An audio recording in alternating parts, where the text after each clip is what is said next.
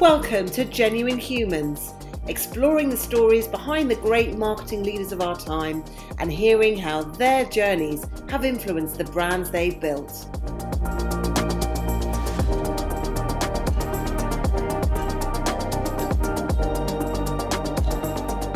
Brought to you by The Social Element, here are our hosts, Tamara Littleton, CEO and founder, and Wendy Christie, Chief People Officer. Welcome back to the Genuine Humans podcast, and I'm here with my fabulous co host, Wendy. Hi, Tamara. How are you? Very good, thank you. And we're actually joined today by the wonderful Lynn Frost, who is the marketing director for Virgin Red. Welcome, Lynn. Hello, thank you for having me. Have you got a little bit of a cold there, Lynn? I have. I'm sorry, I'm going for that Phoebe and Friends thing, that sort of husky, sexy voice. Is is what it should be like. It may not quite be that like that. rocking it, rocking it. So now, Lynn, you've been in the agency world for a, a good chunk of your career, and you've worked with some incredible brands like Dove, Bacardi, M&S, and, and Virgin, and then you switched over to work with Virgin in-house how has it been for you switching from agency to brands? I went to the other side. There's always, I think, um, it's, it's a slightly unusual route because it was I've had 23 years in agency and then to go client side. So I, so I waited a long, long time to do it. But there was always a part of me, and I think every agency or account man particularly thinks I can be a better client, which is really which is really awful. And it turns out that it's not as easy as it looks. So I was very much like I'm going to be that the client I've always wanted. I'm going to make loads of brave decisions and be really decisive. And it's just you know what? It's just not as easy as you think it is. There's a lot of things that you don't consider that your client's role is and, and people say this but your agency is, um, and the creative side is such a small part of your role. So um, there's so many other factors and other things that that you need to do. So it's not quite as easy to um, make those snap decisions or not let other factors affect what you do. So yeah of course but it's been um, i mean it's been amazing i sort of see it as like an mba in a mini mba in, in client side and marketing and also i think for me just having that wealth of experience from the other side really helps i feel like all of the all of the stepping stones i've worked pretty much in every different sort of channel or discipline. So I felt like this virgin role is that all coming together because I now have a really good holistic understanding, sort of all the different channels and all of the different areas. And a great contact book, I'm sure, as well. yes, that does help. so going back a little bit further, what actually sort of pulled you into marketing in in the first place? Can you sort of go back and, and share your career journey with us? So I can, and bizarrely, it starts out. I think I'm a bit of an anomaly, or, or maybe a strange child. But about the age of nine, I decided I wanted to work in advertising. There was a documentary, um, and it was the Spastic Society were re- renamed themselves, mm. um, and I loved this i loved this program. I the thing that i loved about it was they were solving a problem. They had a brief they were solving a problem and all of these people in a room had ideas and it was that real sort of back and forth brainstorming and i was like that's what i want to do.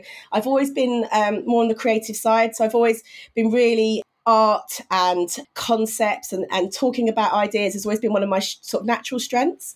And I didn't really know. It's really interesting. You don't know which role, you don't understand that there's different roles in advertising. You just go, I want to make those adverts. They're really cool. And I think as a child of the 80s, we had the best of advertising. Like my brother yeah. and I used to play the game of guess which advert it was and each ad break.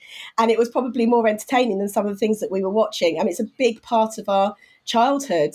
So for me, it was um, I, I, want to make this this really amazing content. And then for my secondary school interview, I actually recreated the Persil ads. You know, when you put the dirt on a sheet, and then, oh, and, then and then you put the, and I actually did a live demonstration in my secondary school interview, and then it sort of stuck with me. And it, it's always been I was, I was, I was very clear what I wanted to do. I wanted to be an account director, and I, when I found out what the roles were, and I and I wanted to go into like one of the best advertising agencies that I could at the time it was BBH or Ogilvy. They were the ones. I mean, they were living life, and it was just there was everything about it really was really appealing to me. I love that that you were planning that at, at nine. That is so fantastic.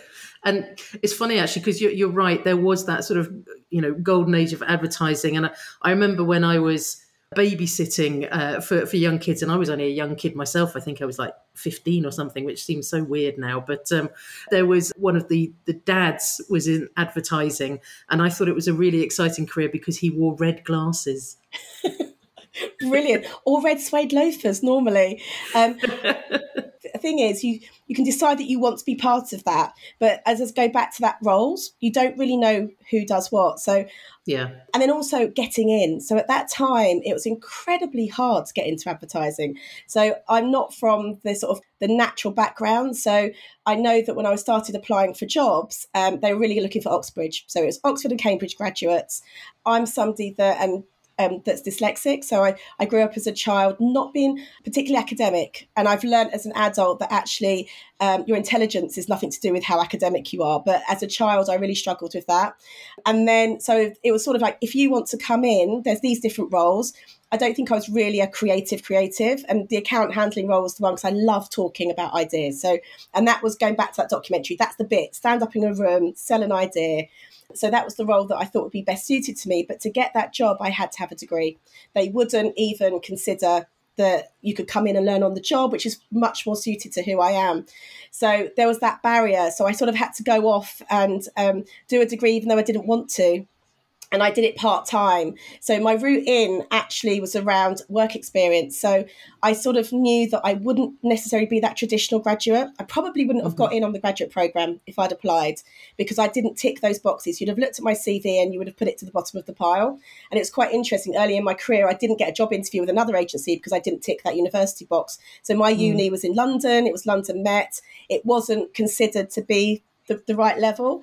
Luckily, I got a work experience opportunity. Well, I, I say luckily, I made sure I got a work experience opportunity, and and that's how I got in. So I did a lot of work experience, and once you're in action, people can see see you, and and that that's how I sort of I went in through the back door, as it were, which was very fortunate.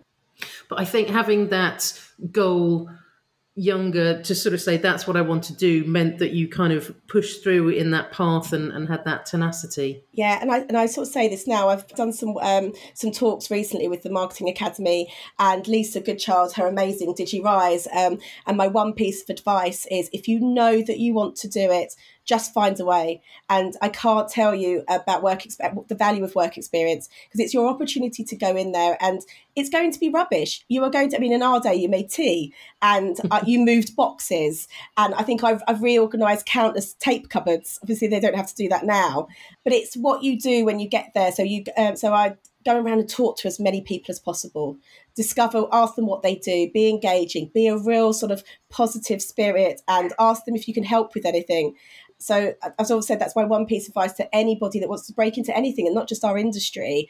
Is just if you don't have contacts, I think that's a lot of the excuse. I, I say it's an excuse, but I've, I've, met a few young people recently, and they said, "Oh, it's all about who you know," and I don't know anyone. And I'm like, "Well, find someone. You've got LinkedIn. We didn't have LinkedIn. Go onto LinkedIn, find someone, stalk them, rock up, turn up at their office every day with a coffee for them. Eventually, they'll have to let you in or they'll arrest you. But either way, you, you'll start building your network.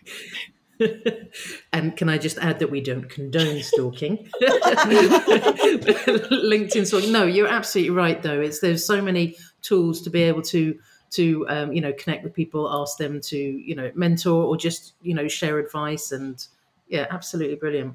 And it sounds like you know, as you've already said, that you knew from quite a young age the direction that you wanted to go in. So before that, so before you were nine, were there any other ambitions that you had, or any other more out there careers that you you thought you might fancy? So I really, really wanted, and I still do now, because I do believe that anyone in marketing always has a bit of a plan B or a bit of something something that they've always wanted to do. It's to sound it doesn't say like sound dull, but I really want a shop.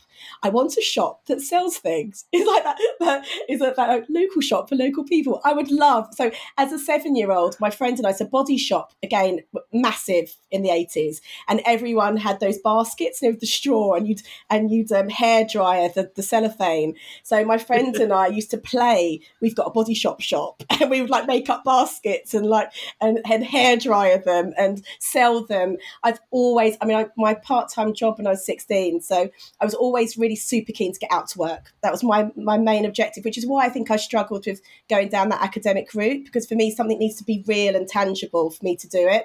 And I worked in Next for two years in Bond Street, and I loved it. I was head, I was the head cashier, and I just, I just loved the whole buzz of being with people.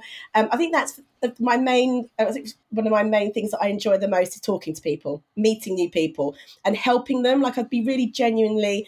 Um, like it'd be a real sort of a great feeling when I've actually found someone of the best skirt or I've advised them or I've mm-hmm. so I've always been really keen on fashion I'd actually say, from a career choice perspective, it would have been fashion, fashion in a shop, or I said advertising, uh, something creative. And then just in the same territory, I've always had a passion and love for magazines. So I was the child that rock up at school. So when I started secondary school, and I, I know this is I'm jumping around with age ages, but I would always be the one that bought every single magazine. So I'd have Just 17, more, smash hits, and I'd trawl through them. So it was either going to be a career in like magazines publishing, I was going to have a shop, or I worked in advertising. So I might still get the shop. I'd, I'd still love to sell things. yes. Well, you might still. Uh, there's something about the till as well, isn't there? It was, it was a, one of my favourite toys as a small child was a, a, till. And then when I had my first part time shop job, that was, oh my God, I get to work the till. And there's really something about that. And the magazines. I can remember go planning my first holiday without my parents and going to the travel agent picking up all the brochures and just just that tangible thing's lovely.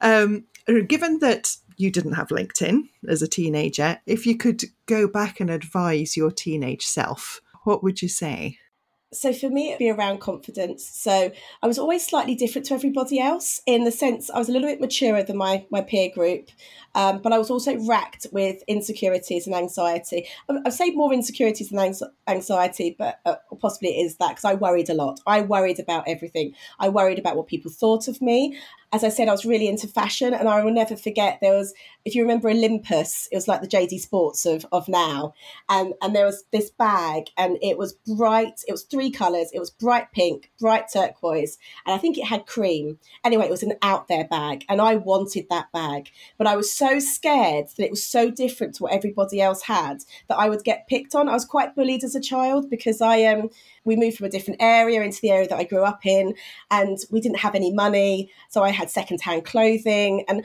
I just always felt that I didn't quite fit in. So I spent a lot of my time just trying to be liked desperately wanting mm. people to like me, which therefore means that you are a real target for bullies because you're so desperate for validation and you want them to like you.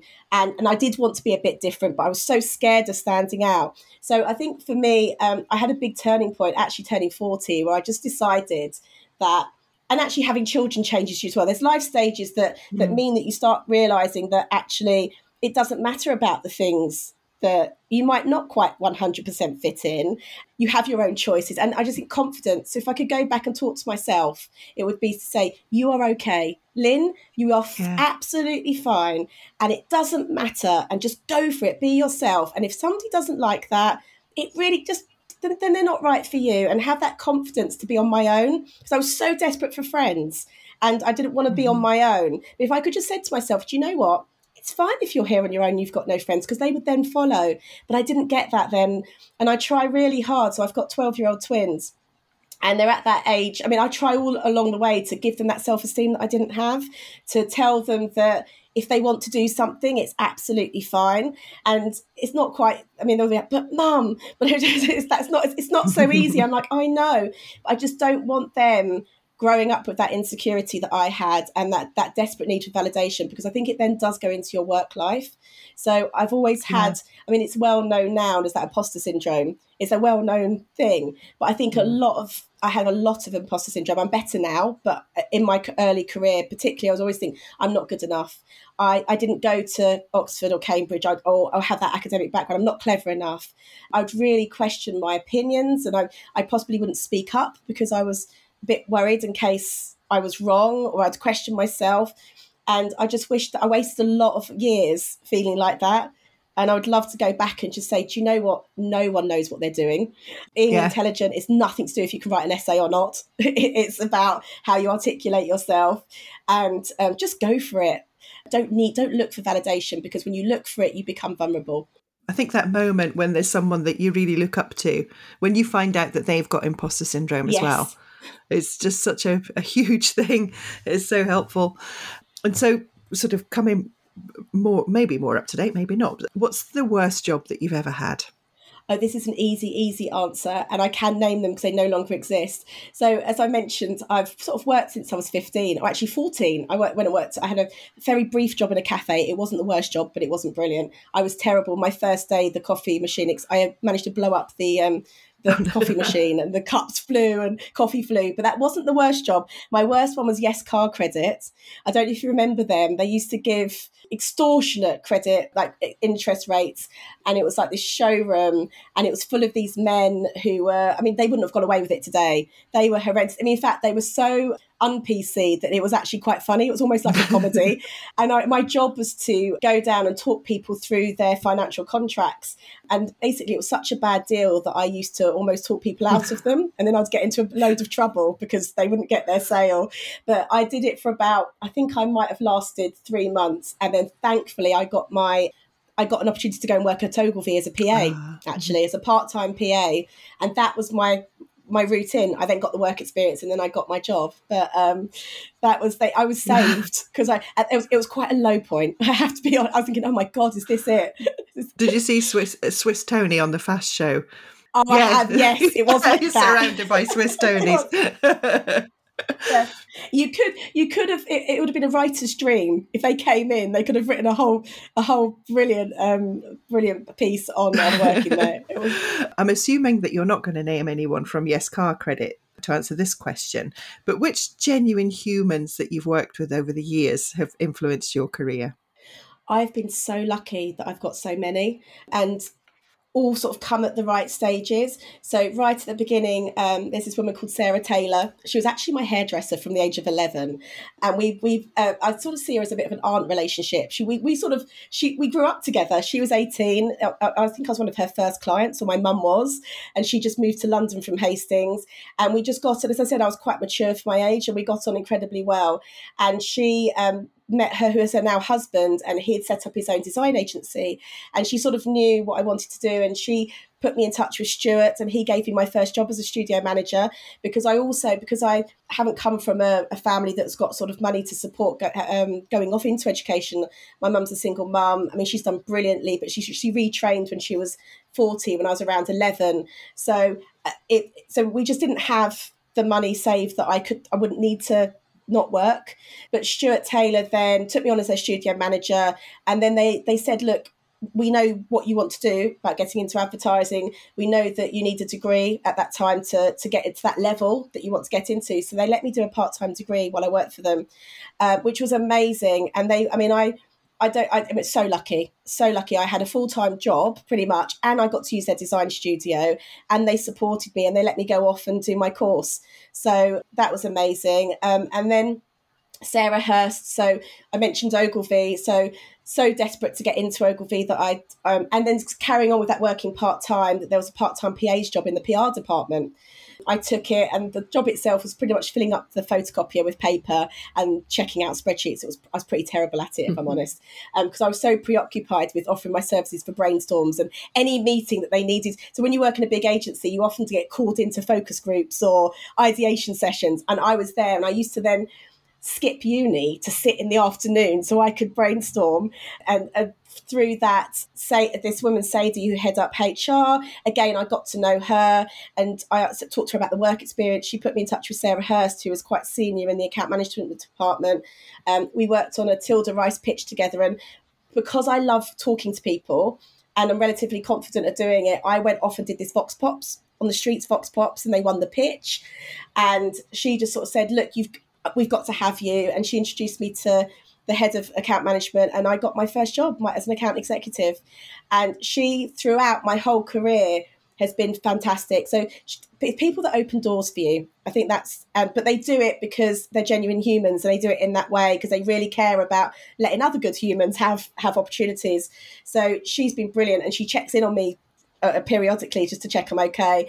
And then just going through to be more recent, Simon Lebet. So um, I worked at Truant, which was the prior to Virgin, and he's fantastic because he would always be. He gets lots of sort of invites to black ties or networking events, and he'd be like, "I'm bringing Lynn," or "Lynn, you go in my place," and just any opportunity in the industry. He took me to Cannes my first time, and really just made sure that I could build a network. So and and put me forward um, every time. You have to talk to Lynn. She she runs mm. our agency for us. So he's been a real champion. And then I, I can't forget my most recent and who's she's a totally fabulous human. And Tamara and Wendy, you know her well because she's done a a podcast with you. But Emma Harris, yeah. who we met two years ago, and you couldn't meet a more genuine human than Emma. And and and bundle of warmth yeah. and love and amazingness. And she immediately decided that we were sort of kin, which we are, very, very similar. Uh, but she's done the same thing that Simon's done. So you have to be part of this. And anything that she does, she invites yeah. me to. And that's just amazing because it's all about those opportunities. Um, if there's, as I said, if there's a talk or a panel, she'll be Lynn. Lynn will do it. Or so she's brilliant at sort of at giving me those opportunities, and then also making sure I've got that confidence to do it. She'll start. You'll basically you'll smash it, and you smashed yeah. it. And text me and tell me how you smashed it. Yeah, she, she's she's like my champion, and but without those people on my journey, I you, I don't know where I'd be. But those people, they see something in you that you don't necessarily see, and give you that confidence and those opportunities to, to be you. So I'm incredibly grateful, um, and I hope I meet more on my journey. As I said, it's I don't feel like it's at the end yet. I think we all need an Emma in our life, don't we? Definitely. we were lucky enough to to have the fabulous Lee McGuffey talk to us in, in the first series of the podcast, and Virgin Red was about to launch at that time. So it's now launched. Can you tell us how it's how it's all going? Really well. It's so we um so Lee and I've been on a great journey together. So we almost Virgin Red is, is a startup, but you're part of a big legacy. So you've got that dichotomy of legacy brand, I mean phenomenal brand and business, and then you are a startup within it. So you've got the best of both worlds. So we um, pulled together sort of this whole 360 campaign, um, but in a in the midst of a pandemic. Yeah. So it was this do we don't we? What do we do? What's the right and i think the main impact was we were always going to have to go because we needed to launch uh, but it was doing it in the right way. And i think that was the so virgin's very confident brand and it's always about do i mean we almost were doing it the virgin way but that didn't feel right. That felt quite tonally deaf to what was going on particularly as people are we just wanted to we're all about experience and getting out there a big part of our product is flying and travel so again it was that how can we launch in a way that we're we're being sensitive to what's going on around us. So we decided to go for something that was positive and uplifting, and we we wanted to time it like other a lot of other brands did at the same time, unfortunately. But we wanted to time that coming out of lockdown and that feeling of mm. freedom. Mm. Truant and Glow came up with this really lovely idea of this girl that's walking along in the park and she blows a bubble and the bubble gets bigger and bigger and bigger and she takes off. And it's that feeling of being out again and looking down on that world around you. And the whole thing is that with Virgin Red in your life, things are going to be better that like it's going to be rewarding it's that rewarding feeling and they they presented other creative routes similar to that where it was all about that amazing feeling of we are free we're out just really experiencing life in the world because we've been so locked away. But the best bit for me is that we got to go to Bulgaria and shoot it. So I was just desperate, desperate to travel again. And I had three the three most amazing days with the most amazing people making this this ad that and I think for me that that was that moment when I go, oh my god, I'm the client in the room. So we were sat, you're sat in the, so you you get there and then and I'm so used to being on the agency side and then I'm looking around and we're going like where's the client? like, like, like, you know, like, managing. So your job as an agency is always to find out what's going on and then keep the client away, basically, manage the client, make sure that they only hear the stuff that they need to hear and they make the right decisions. And then I suddenly realised quite quickly that that was me. but it was quite strange because I almost want, I sort of, I'm part of the crew because that's who I am. So it's that weird, um, that weird moment of realisation that I was actually meant to be the grown up in the room and I, I had to make those decisions. but that was fantastic. And it's such a, the Virgin brand is so iconic. Was it easy for you to sort of start living the brand from from day one, or you know, is it different for you being on the inside? So I feel like somebody, and I think a lot of people of my generation have lived with Virgin Yeah. their whole lives, or their whole. So for me, for probably it's that nineties. It was V Festival. It was, but even but even Richard in his story, like we've grown up with mm. Richard. So he's in his seventies now, but I, I feel like we. I remember when it launched. Like I, we grew up, we grew up with him as he did, and it was such. It, it's such a fabric of our of our growing of our being virgin like of our sort of uh, in looking at brands that are brave and brands that are disruptive. So in my career as somebody that's been in marketing and advertising. Many a time if i if we talked about virgin or brought virgin up as a good example when you're wanting a brand to be braver or do something different or we would always bring up virgin as a case study. Um, i was at Rainey Kelly who had virgin trains and virgin atlantic and so I've always sort of felt like Virgin's been part of my DNA hmm. anyway. And I've always been fortunate enough. You mentioned the other brands that I've worked with that I, in my career, I've almost managed to choose the brand, like go for the brands. I'd always get to the agency I'm in, I'd think, which brands do I really want to work with? So, like Dove, Brave, Phenomenal. I got to do the second Real Beauty Oh, wow. campaign, which was like the most amazing thing to actually work on it. Lots of people say they did, but I actually really did, which was phenomenal. And then worked, I worked with the Army again really brave really really different. So when the pitch so i actually pitched for the business for truant and glow and when they sort of said it's a pitch for virgin you're just like oh my god absolutely. Like you do anything because you want to touch that brand. Like you want to touch the brand that you've admi- admired. So um, it was actually relatively um, luckily quite easy to slip in because i've almost felt like i've always wanted to work within it or known so much about it. Yeah, of course. You talked a lot about sort of you know brands being being brave, and obviously Virgin being brave. Who who else is kind of really impressing you at the moment? there's two actually two people that have been brave really recently that I go wow I wished I'd done that so KFC I mean they had the Colonel, what they've done with the Colonel. the the so brands are often quite scared of changing their heritage or cha- changing things that are iconic to them and they've really just thrown the rule book out and gone do you know what we're going to have some fun with this the chicken moment for me when they ran out of chicken I mean that was absolutely Yeah. brilliant and genuine and do you know what? Let's hold our hands up and and own this.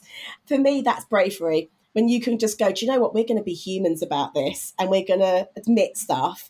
And I mean, there was that, my favourite clip that was on the news when they were like, it was that they drove that demand for their brand and their product, and they weren't even delivering it. So she was like, "Oh my god, we've run out of chicken. I'm going to have to go to Burger King, but I don't want Burger King." And I thought, "Oh my, I don't know if it is. I remember if it was Burger King, but is that if you've got videos, if you can get members of the public to say that about your brand, oh my god, that is just phenomenal. And they're continuing to. I mean, I don't necessarily love all of their executions, but again, they're continuing to throw that rule book out. Let's not have loads of copy on our ads. Let's. I think they've got some erotic pictures of people eat uh, billboards that I've seen recently of people eating chicken. I don't necessarily love it if I'm being honest, but it's Yeah. brave and it's different and it means that they can stand out. And I think like the Colonel, they've got people dressing up as the Colonel, and I mean it's fantastic. It's like. I mean, for me, that's like the best, the best in marketing. And then the other one for me, and I'm never sure if I can pronounce the brand properly, but it was the Viva La Vulva and the Le, is it Labrise, Labrise? yes. Le, Labrise. Oh my god! I mean, I mean to just put make the vagina your your main campaign. So far removed from anything in the category Yeah. beforehand. But for me, it wasn't. It was how they did it. So it wasn't shocking. It was Yeah. beautiful and it was stunning. And no one's ever used female anatomy in that way. And it's like the, the how amazing the vagina is, and the fact that they celebrated it in the way that they did. I mean, I again, I don't think many people can match that. And but, and also what they did is they opened that door. I mean, you've had a lot of Me Too's of of people trying to do a similar campaign, but for me, they nailed it because it didn't have a shock Mm. factor. So I think you don't have to shock to to be brave, and you can do things in really beautiful ways, and it can be equally as equal sort of standout. Absolutely, it was such a joyful campaign. It's a I, I can't count the amount of people that I shared it to. It was just like you've got to see this. This is amazing. Yeah, yeah, it was just beautiful, beautiful. So you mentioned the marketing academy, and you've been sort of uh, you know giving talks, etc. What piece of advice would you give to any future marketing leaders?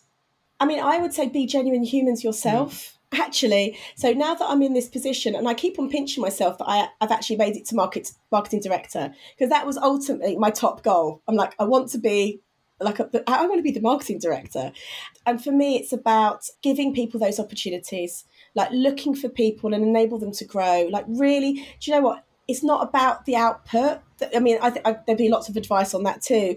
But for me, in our industry, we're still not brilliant at how we treat our mm. teams mm. and our staff. And the thing that makes me feel really sad, and it's why I've actually thought about leaving the industry many, many a time. When I went off for maternity leave, I mean, to be fair, I, I got pregnant with the twins at that point because I wanted to break. I was like, I didn't know I was going to have twins. That was the only thing. I was like, I was so sort of fatigued and exhausted. Um, and I said, you know what, I'll have a baby now because I can have a year of maternity leave. Um, then I had twins. So that didn't really pan out the way I thought it would. But for me to have that mindset of, I need to have a baby to have a break, or some days you think, oh, if an ambulance just picked me up now, I could have a little lie down. It's not brilliant. It's not a good sign. No, that's not right, is it? No. It's not. And I think we've got to so aside of like spotting talent and really being that that door opener for people and really encouraging people. I think in a ge- general marketing, advertising, our whole industry needs to think about the hours that we work, how we work. As a client, I'm trying really hard not to impose last minute deadlines. But to be honest, I get those from the people that run the business. It all sort of trickles down. And I think everybody, and we're in this culture that's ingrained in that we work really, really hard and we work really long hours and everything's urgent. Everything's urgent. It's always ASAP. And I think we've got to stop that. We've got to make sure we nurture our team of people that are coming up and we ensure that they they know they can have a work life balance I would say that I lost my 20s to advertising. I worked, I did UK and global. So I did, I, use, I say this all the time. I did my UK job nine till five and my global, global job 5 p.m. till midnight. And I'd get a taxi home every night. And by the weekend, I was so exhausted.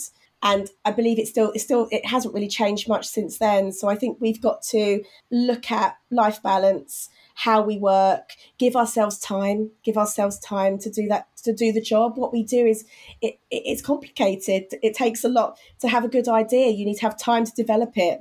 So I just, I just think we can all, as an industry, come together and actually put in put in those parameters. That means that we do better work, um, but we're also not exhausted. It doesn't kill us.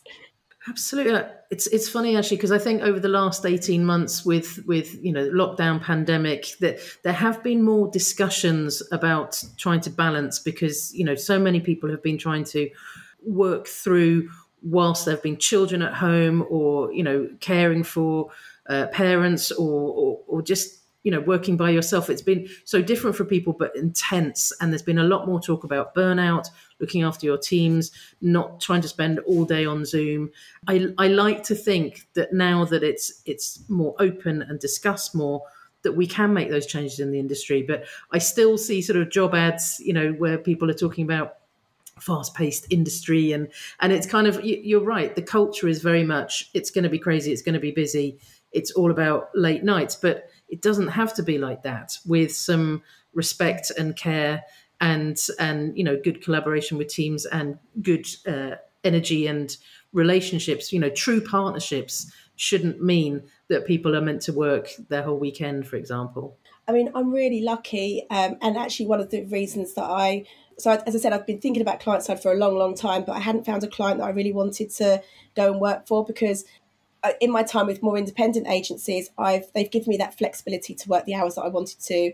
It was really important that I did drop offs and pickups, or some of them with the children. So Truant allowed me to do that, which is one of the reasons why I was there. So I had to be really careful around the more corporate environment that I went into because you don't often get that. But Virgin are probably the closest you can get to being that agency mentality or that independent. They've always been very good at flexibility, um, work where you want, when you want. It's all about making. As long as you're doing your job well, then you can you can have that time.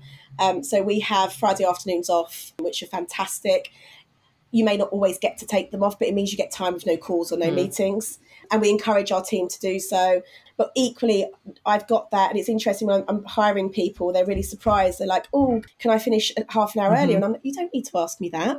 Like, you can just work the hours that you want to work because they're not used to that that environment. They're not used to culturally being allowed to do that. So I'm actually very grateful that, as I said, I chose Virgin for one of those reasons. Love the brand, but equally I knew that they Richard has always been about people and about making sure that you have your right like that flexibility for parent mothers and or whatever you need to do it shouldn't just be for parents it should just be for mm. anybody that may want to do something else like n- not do that that sort of nine to five because they've got something else on that they do but they Yeah. work incredibly hard so it doesn't really matter Yeah.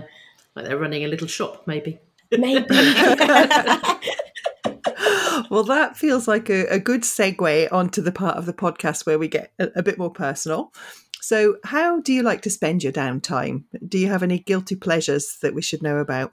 Oh, I love television. So um, for me, Netflix. the, I didn't really know. I'm one of those people didn't really know what Netflix and chill meant. So, but, but, but, but for me, it really meant it really means just switching off. I've really enjoyed the Britney documentaries recently. Um, I love the fact that you've got three different documentaries. I, I love a good documentary, and I love that there's three different ones. And then I go on a bit of a googling spiral, like like like checking all of the facts and seeing what was true horrified by what she's been through, um, but fantastic television. And then recently, I had um, I I had to be in hospital for a while, and I, it saved me. I just sat and watched White Lotus, um, The Chair, which was fantastic on Netflix. Um, I mean, to be fair, it probably goes back to my childhood where we did spend a lot of time in front of the television. So for me, it's sort of my drug of choice. I don't drink at home, but I will. The only thing is a bit detrimental to my health because I'm somebody that can't not watch the whole thing. like if I read a book, I have to read it. I need to know what happens. So you will find me sometimes at three in the morning, sort of like sort of trying to keep my eyes open because I'm like, just want to see what happens. I know what you mean. And you might have already answered this one, but I'll, I'll just check in case there's anything else. What's your idea of a perfect weekend? Ooh, okay. So we start with sort of a late breakfast. Um, I love a breakfast out. So I recently had breakfast at the Hoxton in in Holborn. It's the best full English breakfast ever. It's divine. So I'd say absolutely start with a really gorgeous, long, very long breakfast. Then maybe a cruise around some shops, maybe some boutiquey little shops. Um, I, that would be. And and this is this, this is a blissful, perfect weekend, by the way. Um, then then maybe have lunch, like a long lunch. A lot of my friend's husband jokes that we basically plan our whole time around food. Nothing wrong with that? Is that not normal? and a- actually, so I recently had a, a day in the in the Isle of Wight um, on my own, but by circumstance, and that's what I did. So I had a really long breakfast. Then I perused, got myself an ice cream, went to a really lovely independent shop, and discovered all of these lovely things like nice bits of jewelry, and then I um, and then I found this sort of outside bar on the harbour and ordered myself a cocktail, and then and had like this um, homemade pizza and a Greek salad, and just sat there. It, honestly, you know, if you could bottle a day and Yeah. keep it. Um, and then in the evening, I sort of went back and I was on my own, which sounds awful. I should say I want to hang out with the kids, but I was on my own with a really good book and I finished the book. And then I had a hot bath and went to bed. And it was like that literally sounds lovely. amazing. But I must have I have to add, in case my children do listen to this, um, but which they won't, by the way, because they don't really care what mummy does at work. But they, um, but another good day would be equally. So my son plays football, and going to watch him is is such a privilege. And then also my daughter does a drama class in Angel, so we, every Saturday she does, goes and does this drama class that she loves, and then I get an hour and a half to myself to go and have a nice coffee or or chill. So if we put those into the perfect weekend, that, that's also good. Awesome. That sounds perfect. If you could wake up tomorrow with one new skill or ability, what would it be? This is one that doesn't really exist because I've always talked about teleport teleportations. You know, you know, Dorothy can click their Yes. heels. So the fact you could just click your heels and be home, I would, I'd, I'd really, really like that. It's called Uber. but it's not instant, is it? No. I, I would have said invisibility, and I used to have this dream that I could uh, Selfridges. So Selfridges was at night, and I could go into Selfridges and just have whatever I wanted and spend the whole evening in there. But I think I'd get frustrated by invisibility because no one could see me. I think I'd get really. And if you were going to write a book, what would it be about? Mm, that's another really, really good question. I was also, can I just add to skill set that I would love to really be able to sing? So one of my favorite, if you'd ask me the question about my favorite evening out, Mm-hmm. it has to be cocktails and lucky voice.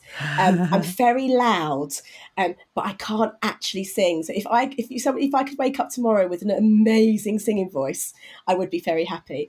But sorry, I know I digressed from from the other That's question. fine. I just, it just occurred to me. that all works. Um, you know, I have thought about it, but then I, I and I always get to that thing of I don't really know what I would write. And this sounds terrible. Um, I quite like the you know those happiness project books. So you almost write that journey of you finding happiness, or um, I tell everybody about the secret. So you know that positive manifestation and creating a. So I've written many letters to the universe. I actually met a, a young man, and you know you're getting old when you call people young, man. man. Young man. but I, I met this young man yesterday evening at an event, and he was sort of like when, when people hear you work at Virgin and you're a marketing director, they're like, "Oh, you must you must know about how to create good businesses." And I think they always think they can tap into Richard or that spirit of Richard. Um, and he's like, "What's your your piece of advice?" And I just sort of said to him, "Write a letter to the universe." So you write that letter and you say it's all happened. Everything that you want is happened. And then you fold that letter up and you put it away. And I think that's what I'd love my book to be about. That I've written this letter to the universe and then your journey of that that letter coming true. I think that would be fantastic.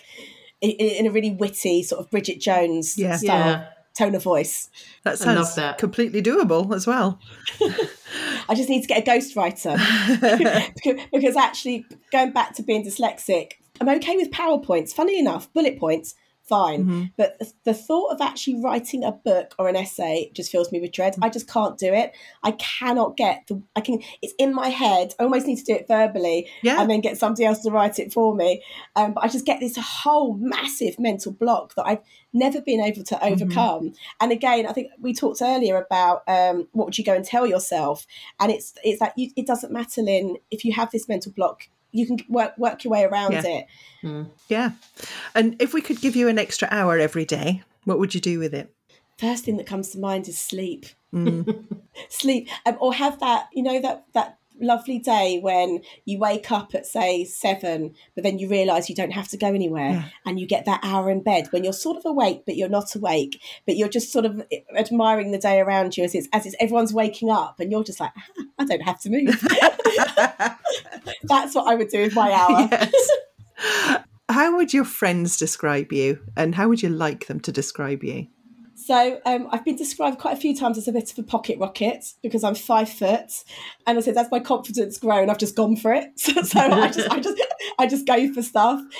Bubbly springs to mind, which I used to hate when I was younger because bubbly was, I'd be like, I want to be this formidable person. I don't want to be bubbly and not taken seriously. Um, and but I met, I actually met this this very successful businesswoman, and she and I said to her, I'd love to be like you. You're so composed and so calm and collected. And she was like, No, said yours is the, the secret superpower because because you're so bubbly and warm that actually people will open up to you Yeah. and they won't see you coming. They they you'll be like they'll you'll they'll underestimate you at first, but then they'll soon quickly realise that they shouldn't have done that. So I'm quite happy with that. Warm comes up a lot when people mm-hmm. describe me, and I'm really proud of that. I'm like, if if I if there's one thing that people say about me when they've met me is Lynn's really warm and and friendly, and do you know what? I'm really I'm happy with that because that means you're a genuine human, and, and that's what we all strive to be. So that that I'm I'm proud of that. I think mysterious is overrated. Well, I'm never going to, I'm never going to achieve it because I tell everyone everything. Well, that feels like a, a lovely place to to stop. But before we do stop, is there anything that we haven't asked you that you wish that we had, or any closing thoughts from you? oh no, this is that interview question. They say, have you got any questions? And you haven't. and, and you have answered everything. You've answered everything. and you sit there and go, oh, damn it. Um, no, only that. Just thank you so much for asking me. Like I've really admired this series, and I, as I said, genuine human. Does that whole concept of being a genuine human is so important for the whole world. Uh, if, if more of us, if everybody converted themselves into that mindset or tried really hard to be one, can you imagine how amazing the world would be?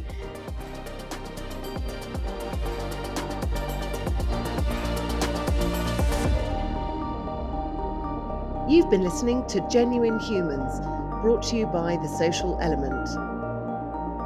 If you loved what you heard, remember to subscribe or you can find out more at www.thesocialelement.agency.